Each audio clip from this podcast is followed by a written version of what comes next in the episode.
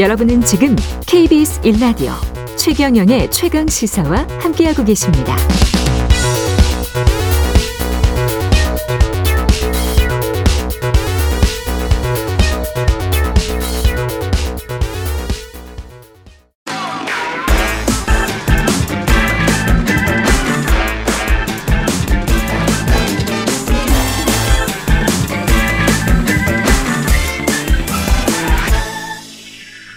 네, 한 번 더 뉴스 시간입니다. 오늘은 한국경제신문 최영찬 기자와 함께하겠습니다. 안녕하십니까? 네, 안녕하세요. 왕의 DNA 갑질 논란. 교육부 사무관이 뭐 담임 선생에게 이런저런 뭐 내 아이가 왕의 DNA가 있, 으니까 왕자 대하듯 대하라. 예, 예, 예. 그 사건인데요. 예. 교육부 사무관이면 5급입니다. 굉장히 그렇죠. 좀 나름 고위직이라고 또볼 수도 있고요. 그 현장의 선생님들한테는 위협적이에요. 그렇죠. 예, 교육부면 교육부 또 시도교육청 또 그렇죠. 일선 또 교육청 그다음에 또 교육청에- 내려오니까요. 교육청의 장학사만 돼도 어, 엄청 위협. 위협적일 네, 수 네. 있습니다. 네, 그런데 예. 이제 이분이 어 자신의 그 자녀 담임 교사에게 그 담임 교사를 먼저 아동 학대로 신고해서 직위 해제에 이르게 먼저 했고요. 그 후임 교사에게 이제 이런저런 좀 당부의 메시지를 전하는데 왕의 DNA가 있으니 왕자 대하듯 대하라 이러면서 좀 무리한 요구를 해온 사실이 드러났고 예. 이게 지금 근데 문제가 뭐 공직자 통합 메일을 통해서 공문을 음. 하다라 하다라듯 이 교사와 소통을 했다는 거예요. 네, 그렇, 그렇기 때문에 더 논란이 좀 있었습니다. 공직자 통합 메일로 교사에게 이런 이야기를 한 거예요. 그렇죠. 그러다 보니까 이게 뭐 개별적인 이런 뭐 건의를 할 수 있는 통로가 아니라 공무원이 공무원에게 좀 내리듯이 했으니까 이건 당연히 갑질 아니냐라고 갑질이네. 할 수밖에 없는 예, 건데 공사 구분도 안 되는 사람이네. 그렇죠. 예. 그래서 어쨌든 본인이 직접 사과는 했어요. 논란이 예. 하도 주말간 뜨거워서 이제 뭐 하, 하필 또 왕의 DNA다 이런 음. 또 표현에 많이 많은 분들이 분개하잖아요. 예. 그러니까 이 사무관 주장은 이렇습니다. 이 치료기관 자료 중 일부였다. 음. 교장 선생님과 상담 중에 그 아이의 치료를 위해서 노력한 과정을 좀 말씀을 드렸더니 관련 정보가 있으면 좋겠다고 말씀을 하셔가지고 새로운 담임 선생님께 전달해 드린 거다 이렇게 해명을 한 건데요. 예. 그러니까 이제 경계성 지능을 가진 자식에 대한 안타까움을 이 지혜롭게 대처하지 못했다 또 음. 이렇게 주장을 했습니다. 근데 이게 뭔가 알아봤더니 한 연구소에서 주의력 결핍 과잉 행동 장애 이제 ADHD라고 불리죠. 예, 예. 이 아이들은 왕의 DNA가 있으니 왕자 공주처럼 대해줘야 하고 약물 없이 치료할 수 있다고 주장을 한 거예요. 예. 물론 이 사무관이 이 연구소의 치료를 받은 것인지는 잘 모르겠지만 전문가들은 이제 오히려 이런 정보가 ADHD에 대한 그런 편견을 더 심화하고 혐오를 그렇죠. 조장한다 이렇게 좀 우려를 하고 있습니다. 뭐 설사 의사가 그렇게 이야기를 했다고 하더라도 굳이 그걸 거기에 써서 넣어야 될 필요가 있을까? 그 정도의 지각도 없나? 교육부 네. 사무관이 아, 자녀의 학교 담임 선생님인데 그런 생각이 좀 드네요. 예. 그렇죠. 예.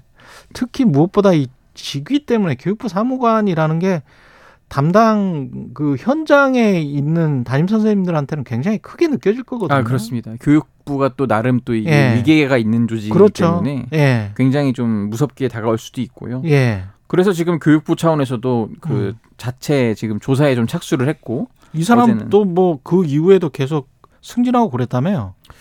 이게 예 그렇습니다. 예. 어쨌든 지금 이, 여기 이제 연차가 꽤 높은데 20년 예. 이상 근무를 했어요. 아. 어쨌든 뭐 한 7급 공무원으로 시작해서 이제 5급이 예. 된것 같은데. 예, 그러나 보 그러면 이제 봅니다. 교육부에 예. 대해서도 굉장히 빠삭하게 잘 알 거 아니에요. 그렇죠, 그렇지. 이런 교육 시스템이 돌아가는 것에 대해서도. 예.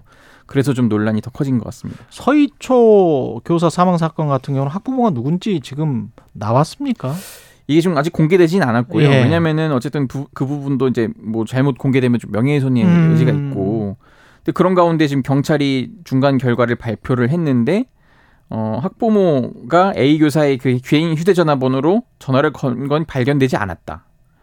이제 A 교사 휴대전화를 포렌식했더니 개인 휴대전화로 학부모에게 이제 A 교사가 먼저 전화한 적은 있지만 예. 학부모가 A 교사 개인 휴대전화 번호로 전화한 것은 찾을 수가 없었다는 거예요.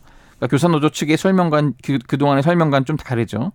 또 경찰은 사망한 교사의 그 업무용 휴대전화 번호가 또 있어요. 그 전화로 번호로 몇 차례 통화한 학부모, 학교 이런 전화한 학부모는 있었는데 어쨌든 지금 또 그러면 이건 어떠냐? 이 교사 휴대전화 카톡 내용이나 뭐 교사가 업무용으로 쓰는 그런 앱 하이톡이라고 있는데 음. 여기에선 어땠냐라고 봤더니 그럼 대화 내용도 학부모가 악성 민원을 한 흔적은 발견되지 않았다. 이렇게 경찰이 밝힌 거예요.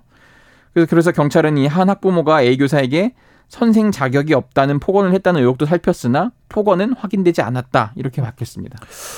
그래요. 조금 좀 의심스럽습니다. 그래서 지금 예. 문제를 제기한 교사 노조 측이랑 뭐 유족 측은 굉장히 반발을 하고 있어요. 그러니까 음, 동료 교사들의 구체적인 진술이 있는데도 확인되지 않았다는 건 납득할 수 없다. 좀더 네. 광범위한 수사를 좀 해달라 이렇게 촉구를 했고요. 이 A 교사가 일기장에도 압박을 느꼈다고 언급한 부분이 있는 만큼 이런 부분을 좀 더 세심하게 살펴, 살피 는 건 어떠냐 또 이런 예. 식의 지금 주장도 나오고 있습니다. 그 학부모가 혹시 무슨 뭐 어떤 높은 사람이거나 예. 센 사람이어서 그런 거 아닌가? 뭐 인터넷에서는 자꾸 그런 의심을 하는 것 같더라고요. 만약 이제 법조계 그쪽이 예. 또 법조계 종사자가 많아서 그렇죠. 그렇다면은 이제 예. 뭐 범, 법망을 좀 피해갈 수 있는 방법도 알다 보니까 좀 음. 그런 의심을 하는 것 같습니다. 예. 그리고 암사자가 우리나라 경북 고령의 민간 목장에 있었다는 게 놀랍습니다. 그렇습니다. 예. 그러니까 어제 오전 7시 24분쯤 일어난 일인데요. 경북 고령의 한 민간 목장에서 일어났습니다. 스무 살로 추정되는 암사자 사순이 이름이 사순이에요. 아, 암사자가 탈출을 한 거예요. 근데 결국 한 시간이 좀 안 돼서 목장 인근 계곡 풀숲에서 휴식을 취하는 채로 이게 발견이 된 거예요. 근데 어쨌든 지금 그때 이제 잡아야 하니까 예. 옆사의 총구가 불을 뿜었죠. 예. 사살이 된 겁니다. 이제 원래 있던 우리가 더위를 피할 수 없어서 너무 더웠던 나머지 이게 전날 목장 관리인이 사료를 준 다음에 실수로 잠그지 않은 틈을 타서 지금 나간 것으로 파악이 되고 있습니다. 그게 어떻게 사자를 기르고 있었습니까? 여기 동물원도 아닌데. 그러니까 이게 저도 좀 놀랐는데 알아봤더니 원래 2008년 11월에 경북 봉화군에서 고령군으로 옮겨서 이제 사육을 하겠다고 음. 대구지방환경청에 신고된 개체예요. 그러니까 환경부에 신고가 된 거죠. 이 사자는 멸종위기 그 2급 동물이어서 야생동물보호나 이제 그런 법률에 따라서 정식 통관 거- 절차를 거쳐야 사육을 할 수 있어요. 근데 지금 아직 그 환경 당국은 이게 언제 어디서 수입이 된 건지 좀 이전 기록을 좀 확인을 하고 그렇군요. 있고요. 예. 이 농장 주인 주장은 이렇습니다. 1년 전에 농장을 인수를 했는데 그 목장을 인수를 했는데 그때까 그때부터 사자가 이미 있었고 이걸 좀 있었고. 처리하려고 했더니 스무 살이니까. 여의치가 예. 않았다. 음. 또 이런 주장을 하고 있습니다.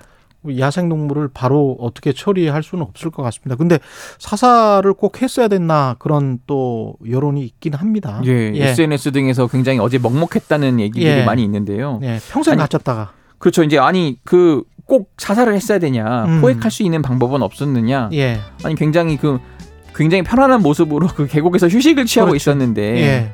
언제 어쨌든 지금 이 경찰 등의 주장에 따르면은 이 탈출한 암사자가 나무 뒤쪽에 있어서 이 마취총이 좀 오발이 날 오케이. 가능성도 있었다 봐요. 예. 한 번 더 뉴스 최영찬 기자였습니다. 고맙습니다.